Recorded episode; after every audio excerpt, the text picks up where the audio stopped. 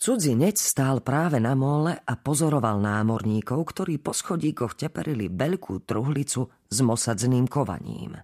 Vedľa cudzinca stál ďalší muž, očividne kapitán. Telo slepého Huga malo vzácnú vlastnosť. Zavibrovalo vždy, keď sa v okruhu 50 krokov vyskytlo aspoň trochu zlata a ani nie nutne čistého. Teraz mu každý nerv našepkával, že kapitán v najbližšej budúcnosti očakáva značné zbohatnutie. A naozaj, keď námorníci zložili truhlicu na dlažbu, cudzinec siahol do vaku a zablisla sa minca. Niekoľko mincí. Zlatých. Slepý Hugo od hlavy popety kmitajúci ako liesková virguľa hvízdal. Potom znovu štucholva a ten odkrývkal nedalekou uličkou do centra. Keď sa kapitán vrátil na loď a cudzinec sa začal neisto obzerať po móle, slepý Hugo schmatol žobrácku misku a s úlisným úškľapkom vykročil cez ulicu. Cudzinec pri pohľade na ňo rýchlo zašmátral vo vaku. Dobré ránko, vínšujem, pán veľkomožný, Spustil slepý Hugo a zistil, že hľadí do tváre so štyrmi očami. Zvrtol sa na útek. Hmm, povedal cudzinec a chytil ho za plece. Hugo si uvedomil, že sa na ňom smejú námorníci opretí o lodné zábradlie. Jeho vycvičené zmysly zároveň zaznamenali veľké množstvo peňazí. Zmeravel. Cudzinec ho pustil a náhlivo zalistoval v čiernej knižke, ktorú vytiahol spoza opaska. Potom zvolal. Ahoj! Čo? Vycisol zo seba Hugo. Muž na ňo nechápavo hľadel. Ahoj! Zopakoval hlasnejšie, než bolo nutné a tak dôkladne, že Hugo rozoznal aj cengot hlások, keď dopadali na svoje miesto. Ty si ahoj, zasmečoval Hugo. Cudzinec sa usmial od ducha guchu a opäť zašmátral vo vaku. Keď vytiahol ruku, držal v nej veľkú zlatú mincu.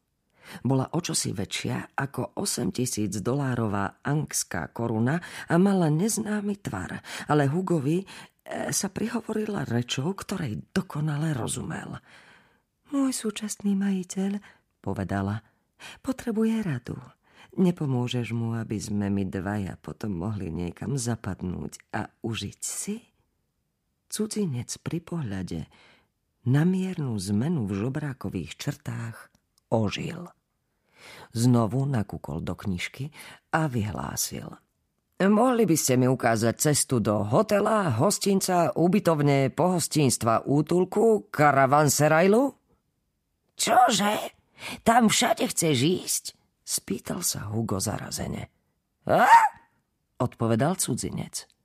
Hugo vnímal, že ich so záujmom pozoruje malý zástup manželiek rybárov, skupinka lovcov ustríc a obsmrdačov na voľnej nohe.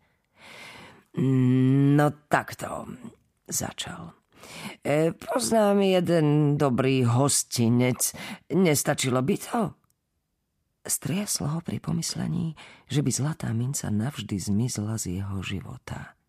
Tu si nechá, aj keby mu Imor všetky ostatné zhabal. A tá veľká truhlica, ktorá tvorí väčšinu cudzincovej batožiny, vyzerá, že je plná zlata. Štvoroký chlapík znovu nazeral do knižky. Mohli by ste mi ukázať cestu k hotelu, odpočívadlu, hostincu? Ale iste, že poď so mnou. Preochotne zašvitoril Hugo. Zdvihol jeden batúštek a rýchlo sa pobral preč.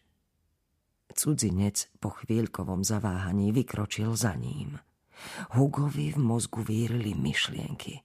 Postretlo ho veľké šťastie, lebo môže cudzinca poľahky zaviesť do prasknutého bubna a Imor ho zrejme odmení. Na druhej strane, hoci jeho nový známy pôsobil veľmi mierumilovne, čo si ho na ňom znepokojovalo. Ale ani za svet nevedel prísť na to, čo to je. Neboli to tie dve oči navyše, hoci vyzerali čudesne. Bolo to niečo iné. Obzeral sa. Človečik si pomaly vykračoval stredom ulice a s výrazom hlbokého záujmu sa rozhliadal po okolí. Hugo zazrel ešte čosi a skoro zvrieskol. Masívna drevená truhlica, ktorú naposledy videl ležať na mole, hojdavým krokom cupkala v petách svojho pána. Hugo sa pomaly sklonil, aby sa mu pri prúdkom pohybe nepodlomili nohy a nazrel pod truhlicu. Bolo tam množstvo nožičiek. Hugo sa pomaličky obrátil a veľmi opatrne pokračoval v ceste k prasknutému bubnu.